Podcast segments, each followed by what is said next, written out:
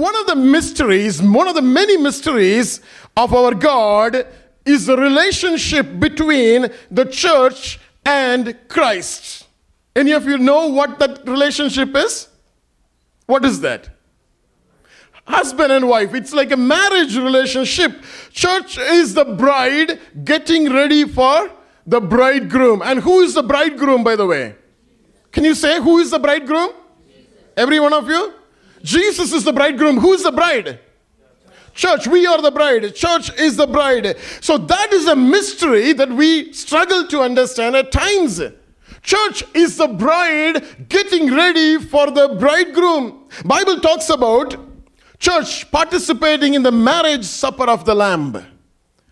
You know, there is a day when, you know, when the church is going to get married to the Lamb of God, it is already in progress, but then the marriage supper of the Lamb of God is organized on a particular day. And when the church goes there, we are all going to take part in the marriage supper of the Lamb of God. You know, the reason why marriage is still valid, marriage is still honorable, because throughout the Bible, the relationship between church and Christ is referred to a marriage relationship. You know, even though the state can you know, abolish marriage, even though the state can you know uh, lower the importance of marriage, still marriage is very valid. Because Bible throughout it talks about the relationship church has with the bridegroom Lord Jesus Christ. Now, even though the church exists with a mission of seeking and saving that which was lost. With the very same purpose Jesus came to this world. Even though church exists for that purpose, why Jesus came, we can never forget the church is also a bride that is getting ready for the bridegroom. Can you say an amen? Out loud? You know, this is important. As we, you know, study this morning, it is important that what we are going to say right now, if you can get that in the screen. If a church does not evangelize, can you read that with me? These are a couple of words I put together. If a church does not evangelize, it fails in its mission. However, if a church fails to prepare herself as a bride, it won't even make it to heaven. Does it make sense? Yes? Can you read that again? If a church does not evangelize, it fails in its mission. However, if a church fails to prepare herself as a bride, it won't even make it to heaven. The time church exists on the earth is the time the church gets ready as a bride to meet its bridegroom, her bridegroom. And today morning, we are going to spend a few minutes, the rest of our time, on Psalm 45. If you have your Bibles, you can turn and keep a placeholder there in Psalm 45. We are going to spend the rest of the time on Psalm 45. So this morning, I would like to title my sermon as Psalm 45, a royal wedding. Can you say that with me? Psalm 45, a royal wedding. How many of you would like to come and to have a look at the royal wedding? You can imagine when the royal wedding takes place. You were there? Any of you went for the royal wedding that took place recently? No? Some of you are thinking, when that took place? Right? So you can imagine this morning that we are going to get into a royal wedding and going to understand how that wedding is going to be. And who is the bride, by the way, in that wedding? Can we say we? Okay, are you sure? We look like bride? Can you just look at yourself? No, you can't do that. Can you look at somebody else next to you and see whether he or she looks like a bride? Yes? No? Yes? Okay, some extent, right? So, so we are all bride of the bridegroom. So my t- title of my sermon is this morning is Psalm 45, a royal wedding. Psalm 45 is in fact a love song written by the sons of Korah. You remember Korah? You know, Korah was a man, and along with you know his company, Korah and his men together, they rebelled against the leadership of Moses. And what happened? Earth opened up and swallowed them. But you know, his sons, they got a special favor in the sight of God, and they have written a couple of beautiful psalms. Sons of Korah. Including as the deer pants for the water, my soul longs for you, Lord. You know, there are a couple of psalms they are written by the sons of Korah. And we are going to spend some time on one of the psalms written by the sons of Korah. So we can divide this psalm into two sections now. Just want to jump into that right away. So as we see that on the screen, verses 2 to 9, it talks about a royal bridegroom who is Christ Jesus. Can you say that with me? Royal bridegroom who is Christ Jesus. And verses 10 through 17 talks about a royal bride who is the church. This morning we are going to put uh, know, our heart together into this psalm to understand. Now this is a psalm we are challenged, in which we are challenged to do two things. We are called to realize the excellency of our bridegroom. Who is our bridegroom? Come on, out loud. Jesus is our bridegroom. And you know, we are challenged to realize the excellency of Lord Jesus Christ, to reflect his qualities on our lives. Amen? You know, God expects us to have Christ likeness in us. God expects the church to be Christ like. I mean, that's a valid truth. And we, we can get, by understanding how the bridegroom is, who the bridegroom is, the King of Kings and the Lord of Lords, our Jesus Christ, and we can reflect His nature and His qualities over our lives. And the second challenge is church is called to engage in a close relationship, an intimate relationship with our Lord Jesus Christ. Amen. As we prepare ourselves for the coming of the Lord. How many of you believe that Jesus is going to come back? Better believe. Amen. Better believe He's going to come back to this world. He's not just delaying, but He's waiting that none should perish. No one should perish. Jesus is going to come back to this world. Now, in singing this psalm, our hearts must be really filled with the thought of Christ. We are just going to understand who our God is, and then no, we bring a submission from within us towards sanctification, towards purification, towards holiness, because if we are not holy, we cannot meet the bridegroom because he is the holy God. And it also challenges us to spread the gospel outside. Because the bride is not complete yet. That's the reason Jesus is delaying his coming. There are few more to be added into the kingdom of God. And God has been waiting. Let's get into the scripture now, verses 2 to 9. They talk about the royal bridegroom who is Christ Jesus. We are just going to, in fact, go verse by verse. Let's read verse 2, where we see the excellency of our Christ. Can you say excellency? The ultimate, the beauty and the handsome nature of our Lord Jesus Christ and how amazing He is, how wonderful He is. That's what we are going to see. Verse 2 talks about the excellency of Jesus Christ. Can you read verse 2 together? You are fairer than the sons of men. Grace is poured upon your lips. Therefore, God has blessed you forever. In comparison with other human beings, Jesus is fairer. In comparison with other human beings, other men, Jesus is more handsome. That's what the psalmist says. The most handsome one. And grace is poured upon his lips.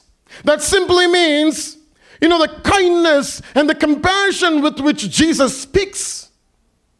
Do you know Jesus speaks? Even today? Yes? Are you sure? Jesus speaks even today. And when he speaks, there is kindness and there is compassion. You know, that's the reason people give their life to Jesus just like that. When they receive the word from the Lord, like Saul, they can't stand it because it is so thick and so deep. It is a compassionate word, word that changes our lives. Many people they surrender their lives to God. Many hard, hard hearts are melted when they receive a voice from the Lord.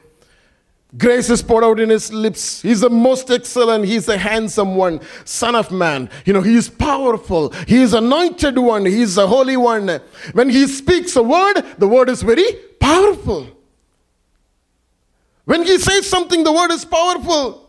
And he has, you know, Peter realized, the children of God, the, the disciples, they realized, Jesus, you have the words of eternal life. Where else we can go, Lord? Because you have the words of eternal life. Jesus is fairer than the sons of man, and his Grace is poured out in his lips. Let's move further, verses 3 to 5. We see the glory of his victories. Amen. You know, our God is a victorious God. Amen. So he gained many victories. I can give you examples for the victory. Where he got victory. Right? Do you know? Like some of us when we got saved. Some of us when we denied, when we when we rejected our you know old practices of worshiping gods. And when we came back to Christ, that is the victory he has won. You know, many of us turn back to God because it's a victory that he fought over the devil. You know, the reason why God brought us into this fold, you know, many of us would, do not want to be here, but God has brought us together in His presence because of the victory He has won. Let, let's, let's read verse 3 Gird your sword upon your thigh. You know, Jesus is a victorious warrior. O mighty one, with your glory and with your majesty. Let's read verse 4. And in your majesty ride prosperously because of truth, humility, and righteousness. And your right hand shall teach you awesome things. Your arrows are sharp in the hearts of the king's enemies. The people fall under you. The royal bridegroom we are talking about, listen to me, he is a man of war. Can you say man of war? He's not just ordinary God, he is a fighter. He's a fighter. You know, if God loves somebody, God has predestined somebody, He will fight for that soul. He will fight for the soul unless He finds you into His fold. His nuptials or his marriage, want to talk a little bit about it, it's, go, it's not really going to excuse him to be in the, in the battlefront. He's still a warrior. We are talking about the church getting married to the bridegroom, but still he is a warrior. Still he holds the sword in his hands. In fact, he is going to rescue his spouse. And who is his spouse? Us. The church is the spouse. And he is going to rescue the spouse. He is fighting day and night. He is fighting because he's a warrior. You know, he is an intercessor. He is seated at the right hand of the Father and interceding. But at the same time, he is fighting over the devil. Amen. If he is not fighting over the devil, do you think that you and I can fight over the devil? We need the help of God. We need the strength of God. Every time when we want to fight over the enemy's work, we go to Jesus and tell him, Lord Jesus, help me, Lord. Help me, Lord. And you come against in the name of Jesus, when you come against in the name of Jesus, we allow, we open up an opportunity for Christ Jesus to go and war, to go and fight with the devil. That's the reason we say, in the name of Jesus. He is still a warrior, he is still fighting. He's still fighting. Verse 4 talks about his preparation for war. Verse 5 talks about the progression of war.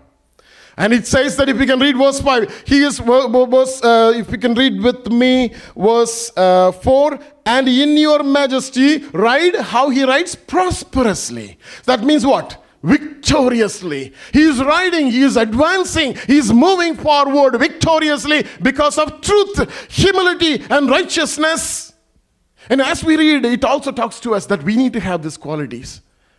These are the qualities of Jesus Christ, our bridegroom, and God expects us to have these qualities. And your right hand shall teach you all some things. Verse 6 talks about the success of the war. What does it say? Verse 6. Verse 6, if you can just. Um, yeah, so uh, let's read verse 5. Your arrows are sharp in the hearts of the king's enemies. The people fall under you. Verse 5 people fall under you. You know, when God gains victory, listen with me. When God gains victory, people fall under you. They start worshiping God. They don't stand forever in front of the idols. They'll start worshiping God because God has gained victory. When every soul, each and every soul gets added into the kingdom of God, there is a victory gained. Amen there is a victory gained. There is a fight that is going on in the spiritual realms, which, which may not, we may not see, but there is a fight always going on in the spiritual realm between the power of light and power of darkness. And every time when a soul gets added, there is a victory won. That's what this verse tells me. Are we able to appreciate the victories of our Lord God? Amen? You know, you, you listen to many testimonies today, people turning back to God from their old way of life And what does it mean? It tells you that God is victorious. You know, every time when you when somebody comes to Christ, remember that God is gaining victory. God is gaining victory. Amen. Verses 6 through 7, the right, he talks about the righteousness of his government. Can you say that with me? Righteousness of his government. Let's read. Your throne, O God, is forever and ever. A scepter of righteousness is the scepter of your kingdom. Verse 7 You love righteousness and hate wickedness. Therefore, God, your God, has anointed you with the oil of gladness more than your companion. You know, this is the same way you need to study your scripture too. The way I'm trying to help you way I'm trying to explain to you. What does it say? You know, in the first glance, we won't understand anything. Then we need to go a little deeper into the scripture, try to find out. The scripture says in verse 6, Your throne, O God, is forever and ever. And it says, Your scepter is a righteous scepter. You know, the, the, the, the rod that, you know, the, the kings, they hold in their hands, the scepter because that's powerful. You know it has a meaning when the rod turns this side or this side. The scepter need to do the righteous things. That is very important. And he's saying that scepter of righteousness is the scepter of your kingdom. Verse 7 you love righteousness and hate wickedness. It talks about lord god. He loves righteousness and he expects the same thing in our lives too. What is righteousness by the way walking upright, standing for the truth, doing the right thing. They are all righteousness. And God expects us to be righteous because He is a righteous God. He is a righteous God. And Bible also says, and the Son of Man that we are talking about this morning, He's the one who is going to judge the nations. Do you know that? God has given him authority to judge the nations. And when we stand before the judgment throne, He is going to be a judge over the nations. And how He is going to judge? You know, at times we wonder how God can judge because there are millions and millions of people in this world. How does He know or how He is going to know how to judge? And Bible says in Isaiah chapter 32 verse 1, behold a king will reign in righteousness. It is a prophecy that you know that was foretold by Isaiah and what does he say? He says, behold, can you read that with me? Behold a king will reign in righteousness and princes will rule with justice. We don't see that happening today on this earth. It's impossible for man to do that, but it is possible for my God. Amen. Are you with me? My God is going to rule the nations in righteousness. Let's read one more scripture. Psalm 96, verse 13. Psalm 96, 13. Can you read that with me? For he is coming. Who is coming? Jesus is going to come back. Our bridegroom is going to come back. He is coming. Can you read that? He is coming for he is coming to judge the earth. He shall judge the world with righteousness and the peoples with his truth. You know, Jesus is going to judge the nations with righteousness. He will not miss anything. He's going to be very accurate in his judgment. Amen? You know, his righteousness is our strength. You know, today when you think about how can I depend on my God? What is the reason I believe in my God? There are a couple of things that stands out. What are those things? He is righteous God. I feel strength. I feel strong. I gain strength because He is righteous God. What else? He is a holy God. And what else? He's a powerful God. You know, our strength really comes from the strength of God. The anointing that was upon Christ. Now, now, now, this is important. I want to draw your attention to this scripture. You, uh, can you read verse 7? You love righteousness and hate wickedness. Therefore, God, your God, has anointed you with the oil of gladness more than your companions.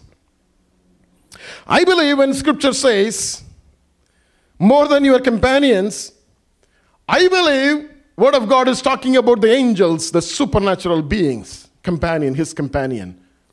And who is more anointed? Overall, Jesus. Jesus is more anointed than all.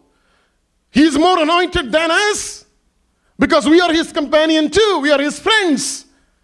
He has called us our, as his friends. Even we are more anointed than Jesus is more anointed than ourselves and the angels. He's going to do righteous things in the coming days in our lives. You know, sometimes we don't get the righteous judgment on the face of this earth. Many times we get discouraged in our workplaces, you know, in our family situation. Many times we are, things are not happening in the righteous way. But our God is a righteous God. Amen. Let's move further. Verses 8 to 8, 8 and 9. It talks about the splendor of his court. Now we are entering into his courtroom. Probably that's where the marriage of the Lamb of God is going to happen. And let's go we are going to find out what is happening there. Verses 8 and 9. All your garments, can you read that with me? All your garments are scented with the myrrh and aloes and cassia. Out of the ivory palaces by which they have made you glad. King's daughters are among your honorable women. At your right hand stands the queen in gold from Ophir. The king keeps his palace, king keeps his court as you know as as splendor and magnificent now, we would have been there in the five-star hotel when you enter into the ballroom or, you know, in, in, a, in a theater in the five-star hotel, you know, how it looks. This is going to be much better, much better than that, that we can ever imagine. You're talking about the courtroom of the King of Kings. Amen? Are you not excited this morning? No? Yes? Amen?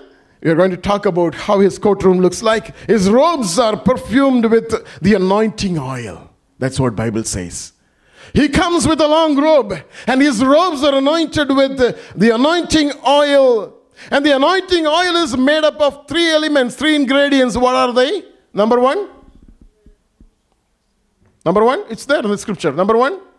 You need to just read. Number one? Myrrh. And number two? Aloes. And then number three? Right. So cassia. So these are the three ingredients they get into the anointing oil. Never forget. These are the three ingredients they get into the anointing oil. Now, the fragrance comes, listen to me now very carefully. Fragrance comes because all three of the myrrh myrrh's a natural gum or is a resin extracted from a tree, from a thorny tree. It's a resin extracted from a thorny tree. And aloes is a plant which is similar to aloe vera. That's aloes. And cassia is something similar to cinnamon. They're all brought together. It's very interesting. They're all brought together, and you know what? How the fragrance oil is prepared? They're all brought together and they are taken through a process. These ingredients were crushed, and these ingredients were squeezed. And then comes the anointing oil in those days. Amen? And that has a great fragrance. And that is the fragrance of Christ. Can you just smell? The fragrance of Christ. Amen. He is such a magnificent God. You know, many times we don't even realize, but He is such a magnificent God. Let me not stay here, let me move further. Paul says, Second Corinthians in chapter 2, verse 15, for we are to God the fragrance of Christ among those who are being saved and among those who are perishing. We are the fragrance of Christ. Can you say that with me? We are the fragrance of Christ. If Christ has the anointing oil upon his robe, and when you talk about these fragrance, how the fragrance came? Because of this crushing and because of the excusing. You know, when God, yesterday night we talked about sufferings. When God takes us through sufferings, that's what is happening in our lives. The crushing and squeezing is going to bring forth great fragrance. Amen. And that fragrance is known as the fragrance of Christ. When through suffering, when we go, and when we come out through suffering, what gets added in our lives is the fragrance of Christ. And when we go and stand outside and look at somebody, they know that you have gone through the process of suffering, but they will not fail to smell the fragrance of the anointing. Amen. The fragrance of the anointing upon your life and upon my life. These are the spices they were taken by Nicodemus for the burial of our Lord God. Same spices. These are the spices taken by the women who went, who rushed on the day, on the day of the resurrection, rushed into the tomb. These are the spices they were taken. They were also used in the burial. That simply tells us that when we go through these sufferings, when we go through all this that God is allowing in our lives, God is going to use us. Ivory, it talks about ivory palace. The palace is made of ivory. Ivory is, we know that it is a teeth or it's a tusk of an animal that refers to purity or it refers to innocence. That's where God dwells. And God expects us. God expects that to happen in our lives too. King's daughters and other women were there. All the believers of the church, they were there. All of us were there. All of us will be there. The bride, the Lamb of God's wife, is dressed up. I think we are seeing that in, in verse 9 King's daughters are among your honorable women. At your right hand stands the queen in gold from Ophir. Are you with me? And there stands the church in front of the bridegroom. And how the church is dressed up? The church is dressed up and with you know gold from Ophir. The Lamb of God, his wife, the church is dressed up with the richest array in gold from Ophir. Bible also says in the future verses, you know, the robes were woven with golden thread with a golden chain and ornaments. When we think about gold in the Bible, you know, what comes in my mind is the purity. Gold is pure. The 24 karat, am I right? That's the purest one, right? It's a pure gold. Bible also says, I guess Peter writes, we are not purchased with the perishable materials, but we are purchased with the blood of the Lamb. Amen? Which is much more precious. Which is much more precious. And as the church is getting ready, they are all, you know, surrounded with gold in their apparel. It talks about expensive. It's very expensive. But I want you to think about the blood that was shed at the cross. We were bought that by the blood. That was much costlier than the gold. The price was much heavy that was paid at the cross, that was very heavy. And God is preparing the church this morning, I believe. So, section one, we'll do a quick recap. Recap verses two to nine. We talked about the royal bridegroom. Can you read that with me? The excellency of Christ was in verse two, and three to five, the glory of his victories, and six to seven, the righteousness of govern- his government, and verses eight to nine, the splendor of the court. Let's move the second half of uh, Psalm 45, verses 10 to 17. I'll be done quickly. Royal bride. We are going to talk about the royal bride, which is Christ Jesus. Jesus. Amen? Am I right? No. Which is the church. Are you listening? Yes. Who's the royal bride? The church is the royal bride. Who's the bridegroom? Christ Jesus. So the second half of the song is about the royal bride. It's all about us. So we want to know what the psalmist is singing about us. Let's go to verse 10. Listen, O daughter. Who is the daughter? We are the daughter, the church. Consider and incline your ear. This is very important. Forget your own people also and your father's house. So the king will greatly desire your beauty because he is your Lord. Worship him. What a beautiful scripture. Can you, you want to read that again? Listen, O daughter, consider and incline your ears. God is telling to the church, listen to me, turn, give your ear to me, forget your own people also, and your father's house and then what will happen? So the king will greatly desire your beauty because he is your Lord and worship him. The bride has been asked to focus her entire attention on the bridegroom. Are you with me? The bride, can you repeat that? The bride has been asked to focus her entire attention on the bridegroom. Amen. Bride is beautiful. But the king will be pleased when the bride thinks only about the king, not her father's house. I'm talking to women now. Right? You get married and come to your husband's house, family or your husband's uh, house or your own house. When you live with your husband, what is the expectation of your husband? It just goes in line with the word of God if you are a believer. What is the expectation of your husband? You are so beautiful, it's all good. But normally we say beauty is not important, but what is important? You don't know, right? Character is important, that's what we say, right? Now, here, what is important? You come to your husband's house, and this is the same expectation of what Lord Jesus is expecting from the church. Very same expectation. Bride is beautiful, but the king will be well pleased when the bride thinks only about the king. That's important in family life. Family is messed up when the wife thinks about the second king. How many kings are in the family? Are you sure? Only one king in the family. So when the bride thinks all about that one king, eh, the bride is very well pleased.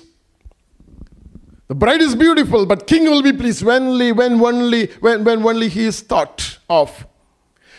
And when a bride keeps always talking about his father's house, you know, I had a good time when I was growing up in my childhood days. You know, I had this and then I really love my father. And the husband will tell you, Why are you here with me? Then, then go back to your father. When we moved out of our father's house, it doesn't mean that we don't really help them. It doesn't mean that we don't really talk to them. We need to do everything. But somebody is sitting next to you. Can you better think about him? Can you just better talk to him? Can you spend your life with him? That's a marriage relationship. Not keep talking about your father's house and what you had a good time you had in your father's house. It's all good, but it is time to forget. I, I, I know now women are very happy now. Amen? That's the expectation of God in your family. If you don't do that, if you still keep talking about, thinking about, you remember children of Israel when they came out of Egypt? It's the same phenomenon again. God brought them out of Egypt with great struggle. And the, with great struggle, your parents really got this marriage done. And now you moved out of Egypt and now on the way, you think that you brought me to Canada, you brought me to this ice box, you're trying to put me inside this ice box, and you brought me to kill me in this nation. I want to go back to my father's house. Just exactly the same thing. If the church tells that, I had my good old days, churches, all of us. Oh, I used to enjoy with my friends this way, that way. I still have that relationship. I still that have that connection. You know, that's the way I really like the church is boring. And God says, God says, listen to me, church. And God says, consider and incline your ears to me. Forget your own people. Forget your own people. Believers, there were, no, we're all part of this world, but God is telling you to forget your people. It means different things to different people. For some of us, it says that you forget your old friends, they are not good. For some of you, say it says that forget your family people, they don't allow you to progress, they don't allow you to move, they don't allow you to work in the kingdom of God. Forget them. Bible talks about that. You know, when we don't obey to this word, are we clear about this word so we can move forward? So when we don't obey to this word, we see world creeping into our lives. You know, God is talking about separation here. God is talking that we need to be holy. God is talking about, you know, church needs to be a holy place, holy church. Churches, we are the church, and God expects us to be holy. God is asking us to forget those things that you had in the past and just come to me and come to me, start listening to me. Then only you can be my bride. Let me move further. We need to forget our own people and our Father's house. I want you to take this and think about it. First John, one scripture I can give you. First John 2 1, 2 15. 1 John 2 15. John writes here, he says very clearly, can you read this with me? Do not love the world or the things in the world. If anyone loves the world, the love of the Father no, is not in him. You know, this is a very important scripture this morning, I believe, for most of us. We try to be like the people of this world. If he has that stuff, I want that stuff. If he is going to do this, I want to do this. Listen to me this morning. As children of God, you know, we need to have something called self control within us. We need to have something that is pleased to, to please God. We cannot just do what the world does, we cannot just be like the world. God is expecting a separation in our lives. Let's move further. Then only God will be pleased. Verses 12 to 15 quickly. And the daughter of Tyre will come with a gift. The rich among the people will seek your favor. The royal daughter is all glorious within the palace. Her clothing is woven with gold. She shall be brought to the kings in robes of many color. The virgins, her companions who follow her, shall be brought to you. With gladness and rejoicing, they shall be brought. They shall enter the king's palace. This scripture talks about the nuptials or the marriage that is solemnized there. The scripture describes the makeup of the church there. Now we are coming into the courtroom, and the bridegroom is there, and the bride is coming there together. It talks about the makeup of the courtroom. Who are all there in the courtroom? Verse 12 talks about daughters of Tyre.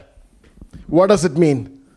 The Gentiles who accepted Christ. They are standing before the throne of God, just ready for the marriage supper. All the nations, not just the Jews alone, all the nations are standing, you know, the daughters of Tyre. Verse 12, verse 12 talks about, and the daughters of Tyre and the rich among the people will seek your favor. Who are those rich among the people? Those who are those who were running behind the richness of this world. But now they are running for God. Amen. The richness cannot give what God can give. The richness cannot take us to where God can take us to. You know, once we were running after money, if we are running after money, even now we need to change. We need to change our lives. God is expecting you to change your life. Now we need to turn back to God. Money is important, but we cannot give the respect that we're supposed to give to God. We cannot give the honor that is supposed to give to God. Verse 13, it talks about the royal daughters, refers to those who are saved by the blood of the Lamb, those who are cleansed and washed and filled with the Holy Spirit. And they are, you know, they are educated through the word of God. Verse 14 talks about the virgin. It refers to those they kept their lives away without getting defiled for the sake of glory, for the sake of heaven. I'm not talking about the nuns. I'm talking about people of God. They don't even get married, they just stay for the sake of heaven. We don't encourage that, but then if God has called you, called someone to do that, let them do it. The virgins, verse 14. Verse 15, when Jesus comes, only such people will enter into heaven. Can you read verse 15? With gladness and rejoicing they shall be brought. They shall enter the king's palace. Who are they? The Gentiles who came to Lord Jesus Christ. And those, those the rich people, once they were behind money, but now they start seeking God.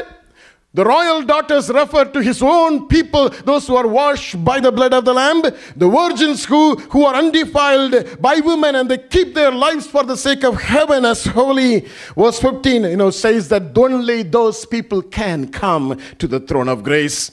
You know, I read that here in Revelation chapter 19, verses 7 to 8, 9, the same, same, same tone I get there too. Can we read Revelation chapter 19, verses 7 to 9? Let us be glad and rejoice and give him glory, for the marriage of the Lamb has come, and his wife has made herself ready, and to her it was granted to be arrayed in fine linen, clean and bright, for the fine linen is the righteousness, righteous acts of the saints. And verse 9, then he said to me, Write these things, this is important. Blessed Blessed are those who are called to the marriage supper of the Lamb. And he said to me, These are the true saints of God. What does it mean? Blessed are those, those who are partakers of the marriage supper. The rest are all going to suffer in hell. And God expects the church to get ready. Verses 16 to 17. Finally, instead of your fathers shall be your sons whom you shall make princes in all the earth. I will make your name to be remembered in all generations. Therefore, the people shall praise you forever and ever. The last two verses are kind of concluding lines. It really talks about the future children of this reunion or this union. You know, the church has communion with, come in union with the King of Kings and the Lord of Lords. And you know, God is raising new generations. God is raising more prophets. God is raising more evangelists. God is raising more pastors. God is raising more leaders. And even God is raising many more martyrs in the kingdom of God. And they are going to take over. Not the fathers, not the time of Abraham, not those forefathers, but those who are late. God is going to bring them first. God is going to advance the kingdom of God for the remaining days of our life.